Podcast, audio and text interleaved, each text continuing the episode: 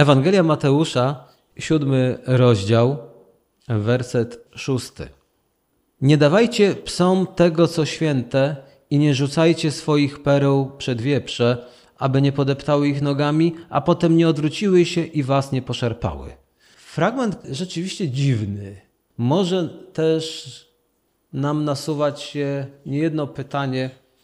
Poprzednio, tylko dodam, mówiliśmy, jak ważne jest duchowe rozeznawanie, ta duchowa rozwaga, bo kiedy Jezus mówił nie sądźcie, to jednak zaraz potem wypowiedział te słowa i mówi nie dawajcie psom i nie rzucajcie wieprzom. Więc trzeba jednak rozsądzać. Więc nie chodziło Jezusowi o to, żeby w ogóle zrezygnować z rozsądku, z oceniania, no bo jeżeli człowiek nie wie, kim jest pies i kim jest ten wieprz, no to może się nabrać. W tym kontekście o tym mówiłem poprzednio. Ale co Pan Jezus chce nam przez to powiedzieć? Kim są osoby, które określa jako psy i wieprze? W tamtych czasach pies nie był najlepszym przyjacielem człowieka. Pies również nie był traktowany w ten sam sposób, do którego przywykliśmy w naszym kraju. Psy włóczyły się po okolicach, nie były domowymi oblubieńcami, były na wpół zdziczałymi zwierzętami, które stanowiły zagrożenie, na przykład dla małych dzieci. Za to wieprz też nie był ulubionym zwierzęciem Żyda, bo Żydzi uważali świnie za nieczyste. Więc jak widać, Jezusowi tutaj chodziło o jakąś grupę ludzi. Na pewno chodziło o grzeszników, ale nie wszystkich. I to właśnie chciałbym teraz zaznaczyć. Gdyż sam Pan Jezus bardzo często kierował swoje kroki do grzeszników, aby im mówić o zbawieniu. Więc nie wszyscy grzesznicy to używają z tej terminologii psy i wieprze.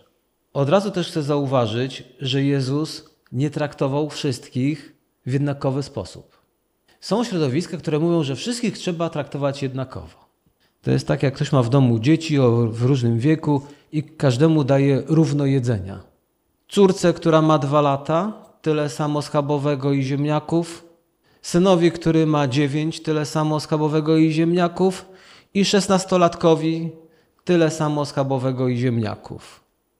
Wszystkim uczciwie mama podzieliła równo. Więc jak ten szesnastolatek zaczyna jęczeć, że mu mało, że jest głodny, mama mówi nie narzekaj. Wszyscy dostali równo. I więc Jezus nie traktował wszystkich w jednakowy sposób. Kiedy czytamy Ewangelię, bardzo szybko dostrzeżemy, że do każdego kierował to samo poselstwo, ale już w inny sposób. Cel był ten sam, ale już przekaz był dobrany. Inaczej Pan Jezus rozmawiał z Nikodemem. Znacie historię z Nikodemem. Była to taka bardziej teologiczna, filozoficzna rozmowa, ale inaczej było z kobietą z Samarii. Dobrym przykładem tutaj będzie też przesłuchanie Jezusa. Wiecie o tym, że Jezus był przesłuchiwany przez dwóch dygnitarzy w tamtych czasach. Gdy przesłuchiwał go Piłat, Jezus udzielał odpowiedzi. Gdy jednak Herod zadawał pytania Jezusowi, Jezus już nie był skory do odpowiadania na nie. Więc kiedy głosimy Ewangelię, dobrą nowinę innym ludziom, nie powinniśmy zmieniać przesłanie, bo jest ono jedno, czyli cel przesłania. Ale jednak patrząc na Jezusa, możemy zauważyć, że Jezus dostosowywał formę do przekazu i apostołowie robili również to samo. A też przy okazji mogę dodać, że jeżeli ktoś nie chciał słuchać Ewangelii i mocno się jej sprzeciwiał, no to właśnie mamy przykład, co robił apostoł Paweł, znając słowa Jezusa, które przed chwilą przeczytaliśmy. Dzieje apostolskie, 18 rozdział, 5 i 6 werset. W praktyce. Kiedy jednak Sylas i Tymoteusz przyszli z Macedonii, Paweł w pełni poświęcił się głoszeniu słowa. Przedstawiał Żydom świadectwa, że Jezus jest Chrystusem, lecz gdy mu się przeciwstawili, a nawet posuwali do bluźnierstw, otrząsnął proch z szat i oznajmił: Krew wasza na głowę waszą, ja jestem czysty. Odtąd moje poselstwo będę kierował do pogan. Koniec rzucania słowa. Jeżeli nie chcecie, to apostoł zrezygnował i poszedł do tych, którzy chcieliby tego posłuchać. którzy są zainteresowani. I może o to właśnie Panu Jezusowi chodzi, że jeśli ktoś nie chce słuchać Ewangelii, bluźni Jezusowi, to zostawmy tą osobę i idźmy do tych, którzy są gotowi posłuchać dobrej nowiny, a często nawet na nią czekają, tylko że nikt nie chce tam przyjść, bo ktoś wciąż uparcie, bym powiedział, ma obsesję na punkcie jakiejś grupy lub jakiejś osoby, więc nie ma czasu, żeby pójść do tych, którzy być może właśnie są bardzo głodni i otwarci, którzy nie mogą się doczekać, ale nikt nie stara się do nich dotrzeć. I teraz chciałbym właśnie w tym kontekście powiedzieć kilka słów o dzieleniu się Ewangelią, że nie możemy mechanicznie podchodzić do składania świadectwa o Panu Jezusie. Bo to jest tak, jakby mieć jedną tabletkę i brać ją na każdą chorobę, licząc, że powrócisz do zdrowia.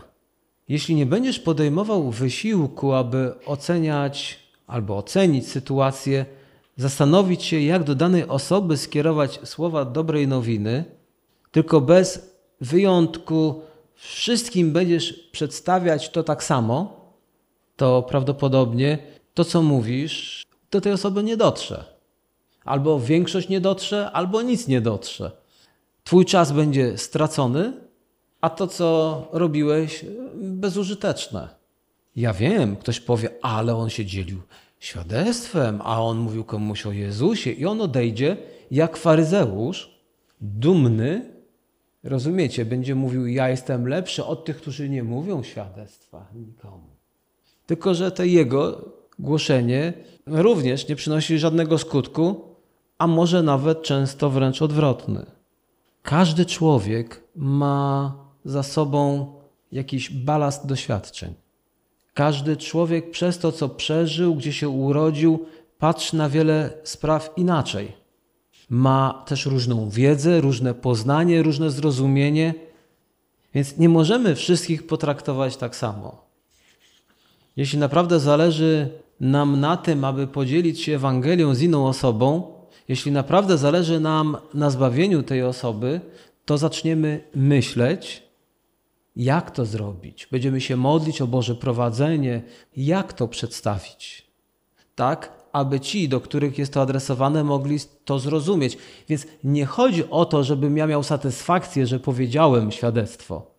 Chodzi o to, żeby świadectwo, które powiedziałem, było błogosławieństwem dla słuchaczy. Ktoś powie, ale to nie jest takie łatwe. Ale nikt nie mówił, że ma być łatwo.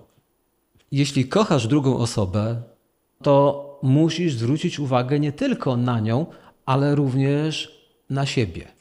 Na to, kim jesteś, na to, co sobą przedstawiasz, jak się zachowujesz, jaka jest Twoja osobowość, bo to wszystko może być przeszkodą w dotarciu do tej osoby z Ewangelią. Jeżeli Ty do osoby, która i tak jest płochliwa, podchodzisz w sposób niewłaściwy, może się wystraszyć. Jest wiele osób teraz, które krótko mówiąc, boją się ludzi. Coraz częściej spotykam osoby, które boją się zadzwonić do kogoś. Mówiłem do pewnej osoby: Możesz do mnie zadzwonić. A po jakimś czasie zrozumiałem, że ta osoba nie ma odwagi, aby zadzwonić. Więc to ja muszę zadzwonić i postawić tą osobę już przed faktem dokonanym, ale też z wyczuciem i ze zrozumieniem. To my często musimy się zmienić, ale nie zmieniamy Ewangelii tylko zmieniamy siebie i zmieniamy formę. I dlatego też w Biblii czytamy kolejny fragment, pierwszy list do Koryntian, dziewiąty rozdział, który nam to obrazuje. Znacie ten fragment? Dla Żydów stałem się jak Żyd. Dwudziesty werset dziewiątego rozdziału, pierwszego listu do Koryntian. I następne. Dla Żydów stałem się jak Żyd, aby pozyskać Żydów. Dla tych, co są pod prawem, byłem jak ten, który jest pod prawem, choć w rzeczywistości nie byłem pod prawem, by pozyskać tych, co pozostawali pod prawem. Dla niepodlegających prawu byłem jak niepodlegający prawu, nie będąc zresztą wolnym od prawa Bożego, lecz podlegając prawu Chrystusowemu, by pozyskać tych, którzy nie są pod prawem. Dla słabych stałem się jak słaby, by pozyskać słabych. Stałem się wszystkim dla wszystkich, żeby w ogóle ocalić przynajmniej niektórych. Wszystko zaś czynię dla Ewangelii, by mieć w niej swój udział. Piękny fragment. Wszystko czynię, aby głosić Ewangelię, aby mieć w tym udział, ale dostosowuję formę, dostosowuję słowa, pozwalam się prowadzić Duchowi Świętemu, dlatego że jedną tabletką nie da się rozwiązać wszystkich dolegliwości u ludzi. On nie powiedział, że im głosi inną Ewangelię, ale dostosowuje słowa i formę do sytuacji. Trzeba umieć się zachować, przebywając wśród ludzi, często ludzi z innym doświadczeniem, o innym statusie społecznym, a jeszcze trzeba dodać często do ludzi o innej kulturze. Są tu osoby, które czytały książkę, która dawno temu się pojawiła, piękna książka y, z pola misyjnego. Dziecko pokoju chyba nosiło tytuł, gdzie ten misjonarz ogromnie był zaskoczony, że kiedy on im mówi Ewangelię, Jezus Chrystus umarł za was, to oni stwierdzili właśnie, że to Judasz tam był bohaterem, a nie Jezus. Bo dla nich w ich kulturze ktoś, komu udało się zdradzić przyjaciela, to musiał być gość. To spryciarz. Dlatego nie szło mu tam głoszenie Ewangelii, bo był zdziwiony i zszokowany, że oni w ogóle nic nie rozumieją. To jest dobra książka, która pomaga nam zrozumieć, bo ona ilustruje to, co my często robimy, tylko na mniejszą skalę, kiedy próbujemy docierać do ludzi z czymś, tylko używamy niewłaściwych sposobów. Chciałbyś iść do lekarza, który wszystkich pacjentów traktuje w ten sam sposób? A może już ktoś był? Stawia taką samą diagnozę i przypisuje takie same lekarstwo. Bez względu kto przyjdzie, kiedy przyjdzie, w jakim jest wieku i co mu dolega, on usłyszy to samo. Więc kiedy ktoś wychodzi przed tobą z tego gabinetu, to nawet wchodzić nie musisz, bo możesz zapytać, to jakie lekarstwo i jaka diagnoza? I chrześcijanie często tak samo się zachowują, którzy chcą innym opowiedzieć o Panu Jezusie. Dlatego, kiedy dzielimy się Ewangelią, musimy wykazać się ostrożnością, bo jeżeli zrobimy coś źle, niewłaściwie i jest to z naszej winy, bo zlekceważyliśmy formę przekazu, wrażliwość kulturową, to może też zmarnowaliśmy jedyną okazję, aby tej osobie powiedzieć o zbawieniu, o Panu Jezusie, dlatego że ta osoba innym razem, co może? Może powiedzieć krótko: Ja już to słyszałam i nie jestem zainteresowana. I nawet jeżeli ta druga osoba, trzecia, która będzie chciała opowiedzieć o Panu Jezusie i zrobiłaby to idealnie nawet, to tamten już mówi, ale ja już to słyszałem, szkoda mi czasu, nie chcę tego słuchać. Więc ta pierwsza osoba, co zrobiła? Zamknęła drzwi na dobrą nowinę w życiu tej osoby. I być może ta osoba już nigdy nie będzie miała okazji, aby się dowiedzieć o Panu Jezusie. Kiedy dzielimy się Ewangelią z drugą osobą, dobrze by wiedziała i czuła, że dzielimy się Bogiem, który ją kocha. I też dobrze, aby również odczuła, że nam zależy na tej osobie. Nie zależy na tym, abyśmy mogli być dumni z opowiedzenia komuś o Jezusie, tylko abyśmy my naprawdę pokazali serce. Nie zawsze da się pokazać serce, ale przynajmniej nie pokazujmy czegoś odwrotnego. Nie możemy więc być grubiańscy i swoimi słowami, jak i zachowaniem osobę odpychać, gorszyć. Biblia mówi: Niech wasza mowa będzie zaprawiona solą, mówcie w miłości. Nie tak dawno sądzony był w Polsce pastor za obrażanie uczuć religijnych. Ale powiem, że nie dziwię się, że ludzie byli urażeni tym, co słyszą z jego ust i że podali go do sądu, choć osobiście, chcę powiedzieć wyraźnie, jestem przeciwny prawu, które brzmi o obrażaniu uczuć religijnych. Nie powinno go w ogóle być. Ludzie nie powinni kogoś sądzić za obrażanie uczuć religijnych. Nie każdy mówi, co uważa. To świadczy też o jego kulturze. I od razu byśmy wiedzieli, kto jest jaki, po tym, jak do ciebie podchodzi, jak cię traktuje. Ale co to ma wspólnego, że powiesz, że wierzysz tak czy nie tak i że ktoś się czuje urażony? Uważam, że tego prawa w ogóle nie powinno być, ale jest. Więc podano tego pastora do sądu i przegrał. Tylko, że jak powiedziałem, nie dziwię się, że ci ludzie byli urażeni, bo to, co on mówił i jak się zachowywał, nie ma nic wspólnego z tym, jak ja chcę postrzegać w ogóle chrześcijan, a już na pewno tych, którzy chcą nazywać się pastorami. I teraz też się wcale nie dziwię, że wielu ludzi na słowo pastor będzie miało już czkawkę, alergię. Że kiedy usłyszą o jakimkolwiek pastorze i kościele protestanckim, będą wiać jak się tylko da. Jest przykład nasz, krajowy, polski. Po takim kontakcie można być mocno zranionym. No i jeżeli już poruszyłem temat dzielenia się dobrą nowiną, to chcę powiedzieć, że zbyt wiele osób upraszcza to do minimum.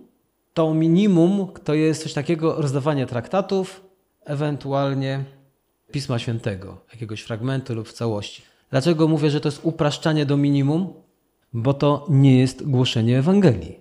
Są tacy, którzy rozdają Pismo Święte i są z tego bardzo dumni, że komuś dali Słowo Boże. To tak jakby lekarz był bardzo dumny, że przychodzisz do niego, on wie, co ci dolega i mówi: Ma pan tutaj lekarstwo, do widzenia. Ale ty wychodzisz i się zastanawiasz, czy mam od razu łyknąć 10 na raz, czy może jedną dziennie, a może dwa razy dziennie po jednej, a może butelka dziennie? Nikt ci nic nie powiedział. Lekarz jest zadowolony, pieniądze wziął, bo skorzystałeś, skorzystałaś z jego usług, dostałaś lekarstwo, a teraz sobie radź. Nie jest to może doskonała ilustracja, ale jednak chyba wiecie o co chodzi. Dasz komuś Biblię, załatwiona sprawa, niech zaczyna, więc na pewno będzie zbawiony, a zostało mu na przykład trzy dni życia, zacznie czytać pierwszą Mojżeszową. I na pewno będzie zbawiony. Tam się dowie wszystkiego, jak oddać życie Jezusowi, jak przyjąć Boże przebaczenie. Przez trzy dni przecież to sporo czasu. Na pewno, jak zacznie czytać, zdąży się o tym wszystkim dowiedzieć. Ty jesteś zadowolony i będziesz mówił: Spotkałem człowieka. Jak on już umrze i usłyszysz: Dałem mu Biblię, jakie to Boże prowadzenie, bo on po trzech dniach zmarł. Ostatnią szansę mieliśmy, aby dotrzeć do niego ze Słowem Bożym. Na pewno? Na pewno dotarłeś do niego ze Słowem Bożym? Ty mu dałeś tylko Pismo Święte. A ile znasz ludzi, którzy się nawrócili, którzy dostali całą Biblię, nikt im więcej ani słowa nic nie powiedział? Ile takich ludzi znasz, to się nawrócili? Jednostki. Są, ale te jednostki pokazują nam, że są to tylko jednostki. I które jeszcze miały trochę czasu, żeby poczytać Biblię które się nie zniechęciły po pierwszych paru rozdziałach, albo jak doszły do księgi, w której krew się leje, mogłyby stwierdzić, to jest za brutalna lektura, dziękuję. Człowiek potrzebuje kogoś, kto wyjaśni mu podstawowe prawdy dotyczące zbawienia i pomoże w przyjściu do wiary w Pana Jezusa. Tak to wszystko Pan Bóg ułożył. Dlatego też powiedział: idźcie na cały świat i głoście Ewangelię, aby to człowiek jednak poszedł i głosił Ewangelię. Nie zostawiaj człowieka, któremu dajesz Pismo Święte, jeżeli już mu dajesz. A jeżeli już mu je dajesz, to może powiedz coś w tym stylu. Wiesz, tutaj zapisuję ci mój numer telefonu. Jeśli będziesz mieć pytania, jeżeli rzeczywiście zechcesz dowiedzieć się, jak mieć życie wieczne, przebaczenie grzechów, to ja ci z przyjemnością odpowiem na te Twoje pytania, ja Ci z przyjemnością o tym opowiem. A jeżeli sam nie czujesz się na siłach, aby to robić, to może pogadaj z kimś, kogo numer telefonu możesz użyć do tego wszystkiego. Ktoś, kto wyrazi zgodę, akceptację, a może daj po prostu numer kościoła. Kościoły często mają jakieś numery, jakiś mail, jakąś stronę. W Piśmie Świętym mamy przypadek Filipa, którego Pan Bóg posłał na drogę, aby komuś dać Pismo Święte, a potem, aby już mógł udać się w dalszą drogę, żeby dalej rozdawać innym Biblię. Powiem szczerze, tak niektórzy interpretują ten fragment, bo bardzo wielu ludzi wciąż rozdaje Biblię, których naprawdę mamy bardzo dużo już w tej naszej przestrzeni polskiej. One stoją już na półkach. Więc chcę powiedzieć przez to, że ci ludzie teraz bardziej potrzebują takiego Filipa, który im wytłumaczy, co czytają. No przeczytajmy. Dzieje apostolskie, ósmy rozdział, 29 werset do 31. Duch powiedział Filipowi: Idź, przyłącz się do tego rydwanu. Gdy Filip podbiegł, usłyszał, że tamten czyta proroka Izajasza. Czy rozumiesz to, co czytasz? zapytał. Jak mogę rozumieć, skoro nie ma mi kto wyjaśnić? odpowiedział tamten. I poprosił Filipa, by wszedł i usiadł przy nim. Całą historię przeczytajcie sobie w domu, piękna historia, ale widzimy, że on poświęcił mu swój czas. Czas, aby mu wyjaśnić drogę zbawienia. I to zaowocowało. Zaowocowało tym, że ten człowiek powiedział: Ja się chcę nawrócić, ja, ja, ja, ja chcę się nawrócić. A potem co powiedział? Ja, ja, ja chcę wziąć chrzest. To jest bardzo ciekawe, że niektórzy, którzy dzielą się Ewangelią z kimś, omijają temat chrztu, jak to się mówi, szerokim łukiem, a ten człowiek tam, zobaczcie, zadaje pytanie, cóż stoi na przeszkodzie, abym był ochrzczony. Nie przeczytał tego u Izajasza. W księdze Izajasza przeczytał, jak się nawrócisz, musisz być ochrzczony. No właśnie nie. Więc ten chrześcijanin musiał mu również, kiedy zwiastował o nawróceniu, powiedzieć, że kto uwierzy i ochrzczony zostanie, będzie zbawiony. Więc on zadaje pytanie, czy ja też mogę? Czy ja też? Bo ja też bym chciał. No to jeżeli wierzysz, usłyszał odpowiedź, jeżeli się nawróciłeś do Pana Jezusa, no to możesz. I wtedy odbył się chrzest. I to wszystko miało miejsce po tym, jak on mu dał Biblię i poleciał dalej rozdawać? Nie. Po tym, jak tamtemu, który już miał Biblię, poświęcił czas. Więc jak widać, Pan Bóg nie rezygnuje z narzędzia, jakim jest człowiek, który głosi Ewangelię. Rozdawanie Pisma Świętego nie jest rozwiązaniem problemu ewangelizacji. Chrześcijanie muszą zrobić coś więcej. No ale teraz pojawiają się obawy, a może lenistwo. Tu parę słów tylko. Obawy mogą być. Boimy się, że człowiek nas lekceważy, że nie będzie nas słuchał. No i jakie mamy zawsze w myśli, co on. Zamiast myśleć na ten temat, po prostu zrób. Wtedy się dowiesz. Po co wymyślać sobie, co ta osoba zrobi i jak się zachowa? Druga rzecz może to być lenistwo. Po prostu łatwo jest dać komuś Biblię, łatwo mu dać jakiś traktat. Oczywiście są sytuacje, kiedy go już żegnasz i chcesz jednak coś mu zostawić, coś, to ja to rozumiem.